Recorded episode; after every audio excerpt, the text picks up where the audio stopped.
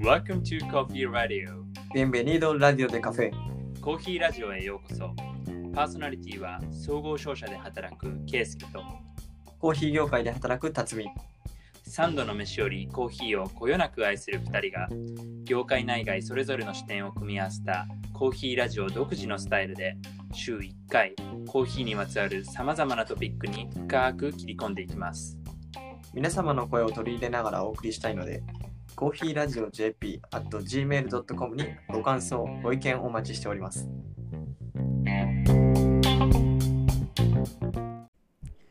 こんにちは辰巳です。こんにちはケイスケです。いやー最近めちゃくちゃ暑くなってきましたよね。本当だよね。日本の梅雨っていう感じでジメジメしているしもう少しこれ続きそうだよねそうですね。まあいよいよこう7月になってこうより暑くなっていくとコーヒー好きにとってはこうアイスコーヒーの季節じゃないですか。それはわかる。それはわかるんだけど俺はホット派なんだよね。あー出た。コーヒーラバーあるあるですねそれは。そうなんか夏でも汗をちょっとダラダラ垂らしながらホットを味わっているっていうのが少しかっこいいと思っちゃってる節があってね。いやでも正直僕もそれめっちゃわかります。ただ今日はですねこう最近この暑さにな暑くなってきてアイスコーヒー多分飲みたくなってきている方も多いと思うんでそんなちょっとアイスコーヒーのことを深掘りして話していけたらなと思ってるんですけど。いいね夏らしくて。そうなんですよ。まあそれぞれホットアイスって特徴があってでそれぞれの良さがあると思うんですね。なんかこう圭介さんが思うホットコーヒーの良さってどんなものあるあります？いやまずは香りだよね。ハンドドリップでもう入れているだけで部屋中がこうコーヒーの香りでが広がってもうそれだけでリラックスできるというかもうそれが最高じゃない？確かに。こホットコーヒーの独特のコーヒーの香りってのはたまんないですよね。そうもうあれだけであコーヒー飲んだ気になっちゃうぐらいだもん。確かに。なんか他あります？あとはやっぱ温度変化じゃない？最初にこうい入れて1杯目一口目つけた時のフレーバーとこれ冷めてきて時のフレーバーって全然違ってめちゃくちゃ面白いじゃん。確かに。めっちゃ美味しいコーヒーってカップに残った最後の一滴までこう冷めても美味しいというか。そうもう最後にすすりたくない。もうずっとすすってるってもう中身ないのに。確かに。あのカッピングとかする時もこう温度変化とかを気にしながらカップを取ったりすることは多くて熱い段階で感じるフレーバーがあってで少し冷めてきたら感じる酸味コクでバランス感とか。まあいろいろこう温度変化によってカッピングする時もこうスコアをつける時意識しているんでまあそれは一つホットの面白さかなって僕も思うんですけど。やっぱりホットだね。ホットの方がいいんじゃないの？いやいやいやいや。ちゃんとあのアイスにも良さっていうのはあってでか最初に言った香りっていう観点で言うとホットはこう湯気と一緒に香り立つじゃないですか。でアイスは確かに液体自体に鼻を近づけてもそんなホットほど強い香りはしないんですね。ただし口に入れた時に口から舌の上から鼻に抜けるコーヒーの香りっていうのが抜群にいいんですよ。確かにそう考えてみると結構面白いよね。そうですね。なんかこう舌からにしなんか予想ができないというか口に入れるまでわからないこの予想できない感じとかはアイスの楽しみ方の一つかなって思いますね。あとはあれじゃない？やっぱり冷たいっていうとビールとかと同じでこう喉越し？ホットだと全然ごくごくは飲めないけどアイスだとこうごくごく飲んでる中でなんかそこでこう感じるここら辺になんか喉ら辺に残るこうなんだろう味わいみたいな。なんかちょっとこれは表現し難しいけど。まあ喉越しって言えばそうなのかな。それはやっぱアイスならではなのかなって。確かに。喉越しとかこうアフターテイスト。飲んだ後のこう爽やかな感感覚とか爽快感とかってこうアイスならではの楽しみ方かなって思いますね。まあこう考えてみるとやっぱホットとアイスでなんか両方楽しめると面白そうだね。そうですね。なんか同じ豆でもそれぞれの入れ方を試してみてあホットもうまいけどアイスも美味しいとかあれこれちょっとホットの方がいいんじゃない？みたいなその豆によっての楽しみ方も増えるのかなって2つあると。でもこういう楽しみ方ってそのアイスコーヒーって意外と歴史浅いんだよねそうなんですよね。ホットに比べるとちょっと歴史の部分では違ってきていて。ちなみに一番最初にアイスコーヒーが飲まれ出したのっていつ頃とかってご存知ですか？あの世界ででしょ？あ世界です。19世紀ぐらいだっけ？すごい雑だけど。そうそう。そうなんですよ。あの最初、まあ、1840年頃にあのアフリカのアルジェリアっていう国のマサグランっていう都市で、まあ、町で飲まれたのが一番最初って言われていて。アルジェリアなんだ。アルジェ もうコーヒー誌で出てくるのもうここが最後じゃないの？いや、間違いないですね。こう、コーヒーといえばエチオピアとか、こうケニアとか、ルワンダ、ウガンダとか、そういう生産国が出てくるんですけど、アルジェリアが出てくるのは、このアイスコーヒーの歴史ぐらいで、ここの、あの、マサグランっていう都市で、最初に、フランス軍が、あの、昔そこで内戦をしてたんですね。で、その時に、フランス人の人たちが、こうコーヒーを飲むためにあのいろんなこう試行錯誤をしてたんですけどまあそのアフリカってやっぱ暑いじゃないですか特にアルジェリアってなるとでそんな暑いところでこうホットのコーヒーを飲むのはちょっと厳しいと。でその時にあの作られたのがコーヒーと甘い砂糖を混ぜ合わせて作ったコーヒーシロップっていうものに冷たい水をこう混ぜ合わせて飲んだのがこう最初にコーヒーを冷たくして飲むっていう行為をした一番最初のだと言われてるんですね。やっぱ戦ってる中でもやっぱコーヒーが飲みたくて飲みたくてしょうがなかったんかね。そう当時のコーヒーラバーたちのこう賜物というかそれが後々のアイスコーヒーにつながる一番最初になったわけなんですよね。うん。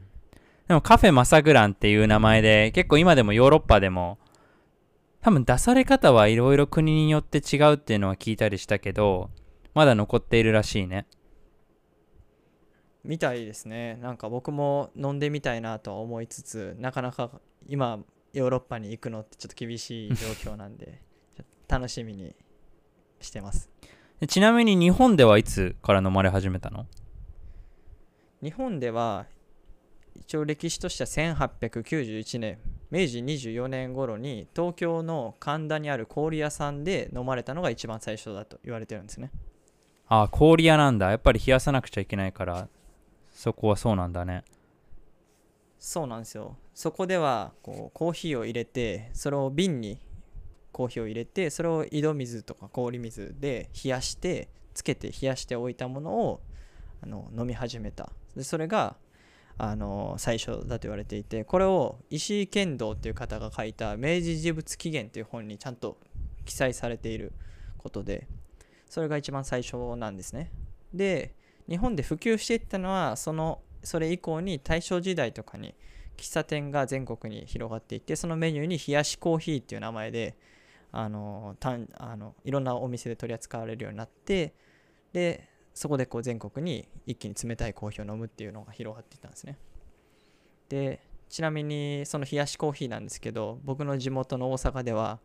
冷やしコーヒーをこう頭のとこ取って冷凍って言われてるんですよね。聞いたことないよ。それこれはね全く知らないと大阪ではコーヒー屋で働けないのかな？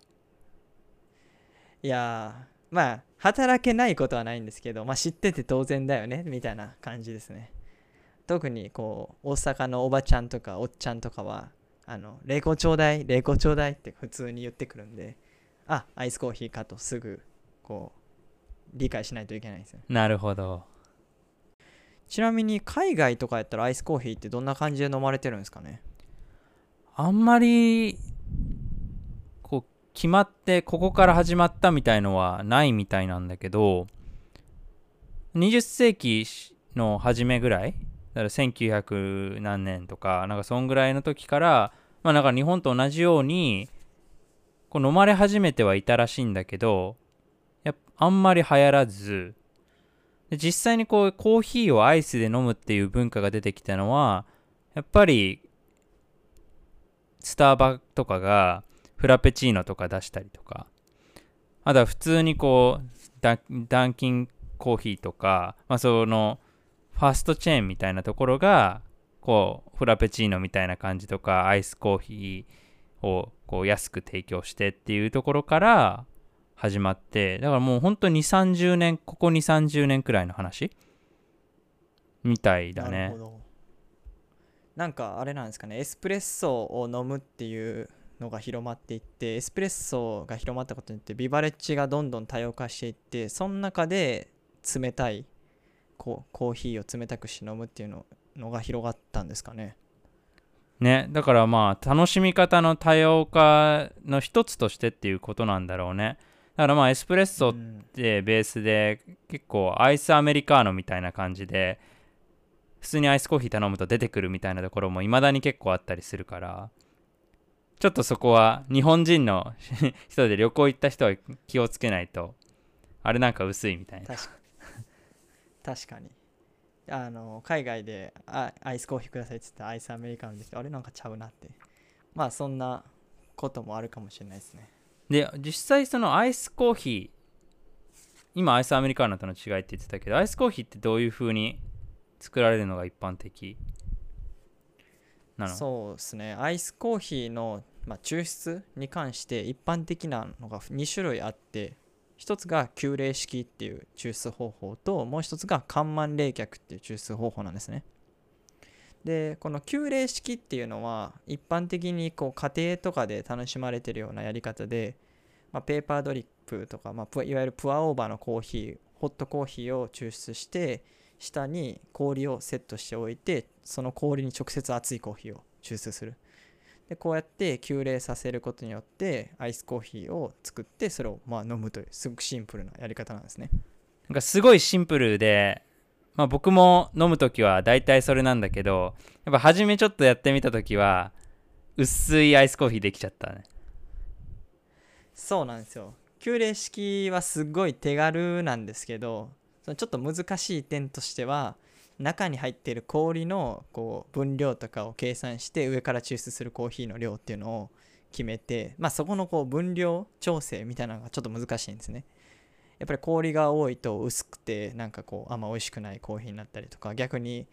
あのコーヒーが濃すぎるとなんかすげえ濃いやつができたみたいになったりとかあとその後にまた氷をちょっと飲む時に入れたりするんでこう薄まったりしてこの辺の何ていうんですかね調整っていうのは急冷式はちょっと難しくなるんですね。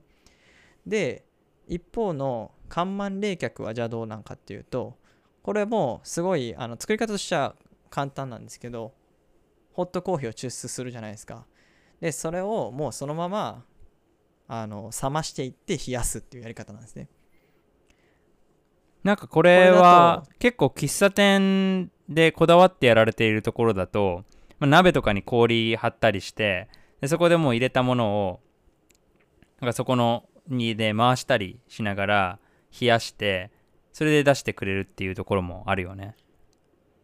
そうですね。なんかこう緩慢冷却を本来なら、まあ、1日とかかけて冷蔵庫とかでこう粗熱取った後冷蔵庫入れて冷やすんですけどちょっとこだわってる喫茶店とかカフェなんかは緩慢冷却を急冷式のようにこう、あの冷やして提供しているっていうところもあって緩慢冷却もすごい美味しいアイスコーヒーが作れるんですよ。ただその冷やすのにまあ24時間とかかけて冷やしたりするとコーヒーはやっぱ酸化しちゃうんですね。でこれによってできたコーヒーがちょっと酸っぱくなったりとか本来持っていないような酸味がこうつついてしまったりっていうのはありますね。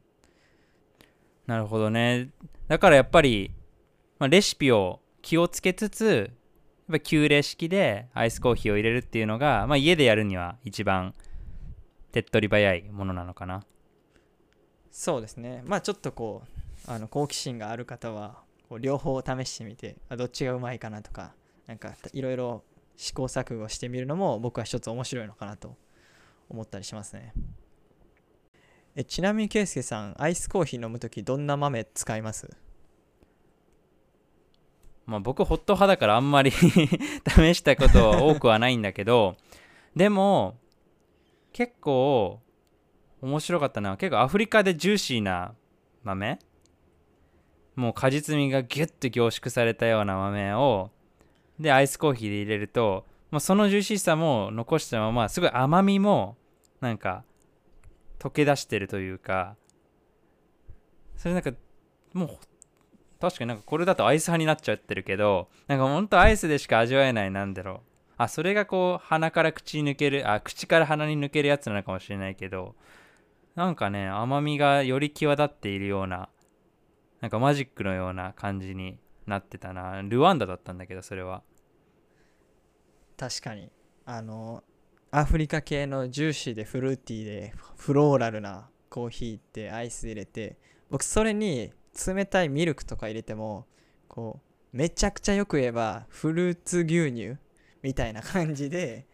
飲めるんですね。でこれもすごい夏の楽しみというかすごく好きで。ただ昔からあの日本とかでアイスコーヒーといえばちょっと深入りのコーヒーをあの抽出してで氷入れてもこう味が薄くならない負けないようなコーヒー豆が選ばれることがあの一般的だったんですね。ただ最近はその豆の品質いい品質のものであればそのフレーバーっていうのをアイスにしてもこう損なわれないので今圭介さんが言ったみたいにあのフルーティーさとか酸味のあるコーヒーでもアイスコーヒーにすればすごく美味しいと。やっぱりどっちも試してみるのが一番面白いね。ホットもアそうです、ね。なんかうん。もういろんなコーヒーをアイスにしてこれは美味しいこれはいけるとか意外な発見って絶対あると思うんでなんかこれを聞いてる人はにはぜひこう試してほしいですね。まあなんかそうですね。それだけ考えると1個豆 100g あればホットアイスで楽しんでその後アイスの急冷式看板冷却したら すぐなくなりますよね。いやいいいい楽しみ方だけどねそれを。そうですね。なんかさらにあの追加するとなんかカフェとか行った時にまあメニューとかにアイスコーヒーにすごいそっくりなメニューでコールドブリューって書いてるの見たことないですか？あそれ言っちゃう？そこに踏み込んじゃうか。いやでもねそれは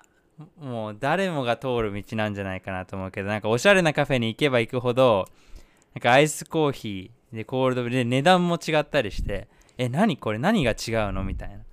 な。じゃあなんかちょっと慣れてないから聞くのも怖い。なんか当たり前なのかなみたいな感じで聞くのも怖いみたいな。そういう感覚あったけど、ね。コールドブリューってこうアルファベットで書かれてたりするとこうえコールドブリュー冷たいコーヒーアイスコーヒーじゃんって思う人多いと思うんですけどこれ日本語にすると分かりやすくてコールドブリューって水出しコーヒーっていうものなんですね、まあ、これだとこう分かりやすいんじゃないかなと思うんですけど本当に字のごとくコーヒーを水で抽出して飲むっていう方法でもちろん冷たいコーヒーなんでアイスコーヒーの一種類にはなるんですけどこのコールドブリューっていうのもこう近年いろんなところで飲まれ出していてでこのコールドブリューも結構飲み方に飲み方ではなくて作り方か。作り方もいろいろあるんだよね。そうなんですよ。こっちもまあ大きく代表的なもので2つ分けると、まあ、1つはあの京都スタイルなんか言われているなんか点火式っていうんですか。こうの抽出方法で、まあ、見たことある人だと分かりやすいと思うんですけどなんかこう点滴みたいな感じでこうポタポタ1滴ずつ水が垂れる器具専用の器具を使ってコーヒーに水を落としてそれをあの1日かけて液体として抽出するっていうやり方で。ねこれ京都ドリップタワーみたいなこともなんかたすごいタワーになってて上にこう氷を入れて氷水を入れてでそれがこう1日かけて溶け出していってその中段にある豆のところにあるあ、えー豆ひいた豆を通って一番下のサーバーのところに水出しコーヒーができるっていうので。でこれがなんか本当に最初えなんで京都スタイルって呼ばれてんのかっていうのがすごい気になって調べたんだけど。もともとは結構ダッチコーヒーとも呼ばれていてでなぜかっていうと16世紀くらいに、えーオランダが、まあ、植民地時代とかで大航海時代ではるばるこうインドネシアの方まで来ていてで東インド会社って貿易もやっていてでそうやってもうはるばる来ていると、まあ、その中でもやっぱりコーヒー好きコーヒーラバーコーヒー飲みたいと飲みたい飲みたいって思ったんだけどやっぱりホットコーヒーは作れないかったりとかあとはインドネシアはロブスター種が多いから、まあアラビカ種と比べて苦味が強いっていうのもあってちょっとこれ苦すぎるよって思ってどうしよう自分たちの好きなコーヒーはどう編み出せるんだろううんっていうので編み出したのが水出しコーヒーで水でこうゆっくり出すからやっぱりそのロブスター種の苦味も、ま、丸くなるというかそういうのでなんとか編み出したのでダッチコーヒーって呼ばれていてでこれ面白いのがそのやっぱインドネシアの方で生まれたからその後広がってったのはアジアで広がってったんだよね。だからそのヨーロッパでは当時はもう全く水出しコーヒーはダッチコーヒーとしてもう呼ばれていないし飲まれてないしっていうので。でその中でアジアで広まった中でゆとりわけ広まったのが京都。で広まったっていうので今ではそのまあ逆輸入みたいな感じで京都スタイルっていう風なのが出来上がったっていうこれも面白いなはとあ歴史として。確かに。確かにインドネシアってオランダの植民地でそのオランダ商船って日本史にも出てくるじゃないですか。こう日本と貿易してたって関わ、まあ、世界でいろんなところで貿易していて、まあ、その流れとしてねコーヒーの歴史が動いていってるっていうのすごい面白いですよね。そうそんな京都スタイルとあともう一つなんだっけ？もう一つがねトディっていう抽出。まあトディ抽出器具の名前でもあるんですけどこれはあの紳士式っていう抽出方法の水出しコーヒーでこっちはこう分かりやすくてフィルターとかにひいたコーヒー豆を入れてでそれを水に浸す。でそれで待つっていうすごくシンプルなやり方なんですけどこの抽出方法はそのトディっていう会社が作ってるバケツみたいな器具で抽出されることが多いんですね。ねアメリカの確かコロラドとかの会社だったと思うけどこれがやっぱ一番汎用化されているよね。こう日本でもこの頃こうカフェでも水出しコーヒーの器具って出されていてそれは大体このトディに習った形でシンプルなもう本当にフィルターがに、えーのところに豆を入れてで待つだけっていう。そうなんですよね。これ結構大小さまざまいろんな大きさあるんですけど、まあ、小さいものやったら23リットルのものとかも売っていてだ僕が昔バリスタとして働いた時にあのトディの水出しコーヒーを置いてたんですけどこれがですねなんかね15リットルとか水を使ってて。でマ15リックス多分ットル。20リッうん20リットルぐらい入ったんかな。でそれに水浄水を入れてで1日ぐらいつけて置いてたんですけどこうそんだけ大きい量使うと出来上がるトディで出来上がる水出しコーヒーも結構濃いんですよ。だからそこに浄水をこう入れて希釈してあの味を調節して提供してたりもしてた。ただ量も取れるし味も結構しっかりいってるんですごいトディ良かったですね。でこのトディこの頃実は結構面白い取り組みをやっていて5月に専用のカッピングキットとあとカッピングホームを出してでこれもフリーソースっていう形でもオープンにしていて公表もされているんだけどえコールドブリューにカッピングホームってめっちゃ驚いたよね。そうですね。いや結構僕も写真見て思ったのは本当にカッピングフォームもしっかりとしていて実際 SCA とかが出してるカッピングフォームにすごい似ていてちゃんと評価項目とか書くところがあってあなんかすごい本格的やなって思いましたね。なんか元こう SCA にいた人があ監修してやってるっぽくてだからこそのらしいんだけどでも面白いなと思ったのがそのカッピングフォームもこう目的は違っていてこう伝統的なカッピングっていうのはもちろん点数をつけてその豆の品質を測って、まあ、ディフェクトを見つけてっていうことなんだけどコールドブリューの方のカッピングフォームは、まあ、その品質っていうのはもう元のカッピングフォームでできていることだからではなくてコールドブリューのレシピうんどのくらいの量で、まあ、どのくらいの時間かけてどういう水で出したかっていう。それごとでこう品質を分析できるようにカッピングで分析できるようにフォームを作っているらしくて。だから微妙にこう見た目は一緒なんだけどこう要素は違ったりしていて。あなんかこうギークがすごい作り込んでるんだなと思って。面白かったね。いいですね。なんかこうコールドブリューもどんどん注目されていってなんでしょう。まあ本来コーヒーってホットで飲むのがなんかこういいみたいな風潮がどんどんなくなっていってなんかコールドブリューも一つコーヒーのなんか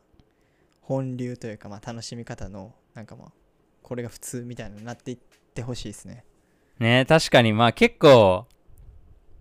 ねいろんな意見はあるよね。なんか 見てうん。あここまで言うんだと思ったのはそのジョージ・ハウエルコーヒーのジョージ・ハウエルさん。まあコーヒーレジェンドって世界的にも言われている人だけどこの人はコールドブリューは少し反対らしくてコーヒーでいうテロワールみたいなものっていうのはやっぱりホットのお湯でしか引き出されないものだからいやそんな水なんかではこう中途半端にしか引き出されないんだからあんなもんは邪道だみたいなって言ってるみたいで。まあいろんな楽しみ方があってはいいと思うけどやっぱりうんこう長年こうコーヒーに関わってきた人からするとそういう思いもあるんだろうね。なるほど。いや面白いですね。ただコールドブリューはなんかこう応用が効くなって僕すごい思うんですよ。なんか例えばこうスターバックスが出してるコールドブリューにすごい面白いものがあって普通のコールドブリューに窒素ガスを加えて水あのそのナイトロコールドブリューって名前出てるんですけどこう窒素ガスを加えることによってコーヒーが本来持っている甘さっていうのがすごい際立って出ていて砂糖とかシロップとかあとミルクとか全く入ってないんですけどすごいクリーミーなんですね。で炭酸とはちょっと違う舌触り喉越しがあってなんかすっごい面白いなって思うんですけど。えそれってどのスタバでも飲めるのかな？基本的に。基本的に、まあ、置いてるお店は限られてるんですけど結構あのスターバックス的にもいろんなお店に設置はしていってるんで、まあ、近所のお店見つけてあるかなって確認して置いてあったらぜひなんか飲んでほしいなって新しいコールドブリューの楽しみ方というか。でもなんかコールドブリューも本当アイスコーヒーも含めてだけどやっぱり市場とかって結構広がってきてる感覚はあるよね。なんか周りで飲まれ始めてるなっていう感覚は。そうですね。実際その市場っていうのはすごい伸びてきていてあのアメリカのサンフランシスコにあるリサーチ会社のグランドビューリサーチっていうところによるとコールドビュー市場っていうのは2025年頃までに16.3億米ドルまでをいく拡大するっていう予想がされてるんですね。で実際にこう世界中ですごいあのしなんですか飲まれ始めてるんだろうね。ねなんか結構新興国とかでもどんどんこうまあ缶とかその大手の会社とかも売り出していて飲まれ始めてるって聞くよね。そうですね。あの本当に大手がそこにこう目をつけていろんなし何ですかマーケティングとか売り込みをしていて例えば2007年に、えーネスレがアメリカのオーガニックコールドブリューのブランドでカメレオンコールドブリューっていう会社があるんですけど、まあ、そこを買収して。でカメレオンコールドブリューはそのオーガニックの豆を使ったコールドブリューを売っていて、まあ、そういうオーガニックに関心のある若い人たちっていうところを狙ったこう行行動というか、まあ、そういうやり方をしていたりとか。いやネスレも抜け目ないよね。もうちょっと前にはブルーボトルもスペシャリティコーヒーのあのもう先駆けとして買収してやっぱりこうコールドブリューのところもそこで抑えてっていう感じで。そうなんですよね。こうすごいしっかりしてるなって思って。でそれで言うとそのネスレに買収されたブルーボトルもすごい面白い商品を出していて缶コーヒーのコールドブリューっていうのを出してるんですね。へえあでもあれそれってでも結構前から出してなかったっけ？そう昔け数年前に出したのはその缶コーヒーコールドブリューっていう商品なんですけど実は今年の4月にまた新しい商品を出してこれが缶コーヒーのコールドブリューのシングルオリジンのコーヒーを出したんですね。シングルオリジンか。それまたなんか踏み込んでるね。そうすごい新しいというかえそれどんな感じなの？缶コーヒー。いや本当にシンプルに缶コーヒーなんですけどコロンビア産のコーヒーを使ったシングルオリジンのコーヒーで実際に飲んでみてもまあ本当にお店で出されてるような cold brew でかつシングルオリジンのコロンビア産が持つこう酸味であったりとかこうベリー感ベリー感、まあ、ストロベリー感とかそういうフレーバーっていうのもしっかり出ているような商品ですね。うん。ただ値段もその分ちょっとあの普通の缶コーヒーよりは高く高くというかまあ高めに設定されてそうだよね。だから600円とかそんぐらいだから、まあ、なかなかこう製造コストとかねあれもアメリカから作ったものを輸出しいや、えーと輸入してきているから、まあ、どうしてもコストは高く値段は高くつけざるを得ないんだろうけどそういうシングルオリジンで出てくるのもすごいいいなと思いつつもちょっとそこまで高いと普通の人は 買えないというかさ。まあまあまあまあだからなんかね。日本ってどうしてもこうミドルレンジがないっていうかその例えばじゃあその缶で言ったら100円の缶コーヒーがあってまあそれはちょっとコモディティレベルだけどでシングルオリジンでこうこだわっているやつは600円でこのなんか300円400円ぐらいでしかもこのサプライチェーンとかもこだわあの健全なものが保証されていてっていうとものが出てくるきたらすごいいいなっての思うよね。確かにそうですね。なんかコールドブリュー缶コーヒーだけじゃなくていろんなこうコーヒーの種類でもやっぱそこの層っていうのは少ないんかなって思いますね。でもこの頃もさあの去年の11月とかに丸山コーヒーさんが渋谷のスクランブルスクエアにドリップバッグ専門店出されていてであれもこうスペシャリティコーヒーを扱っていてもちろんシングルオリジンもあるしっていうのでああいうのがあるとやっぱりこうあんまりいつもコーヒーをこだわって飲まない人にもなんか間口が広がるというかやっ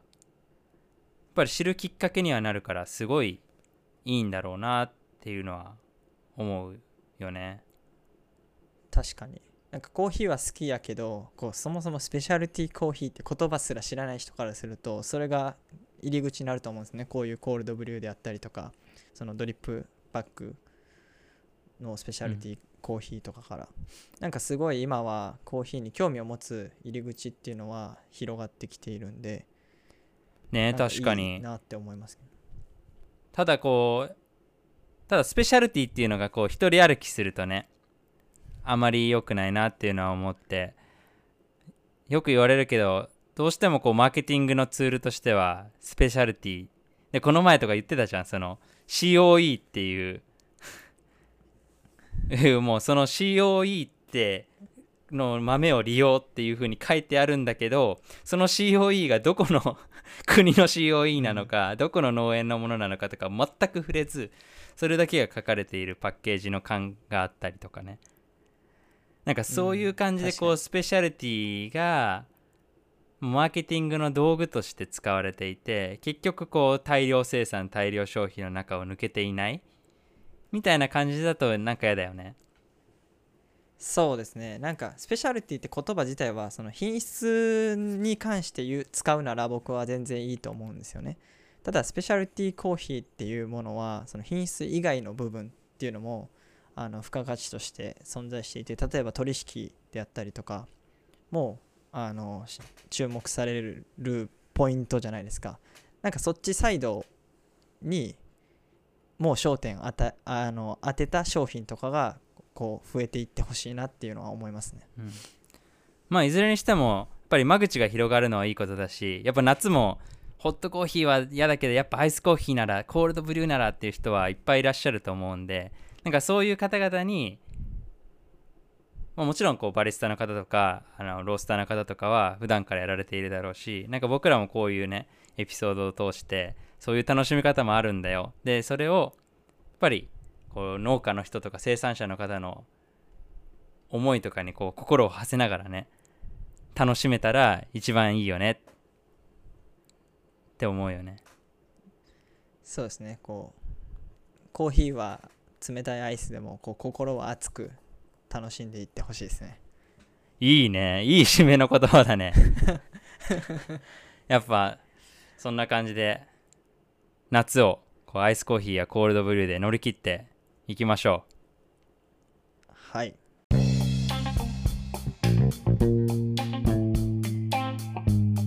Thank you for listening. This is Coffee Radio. See you next week.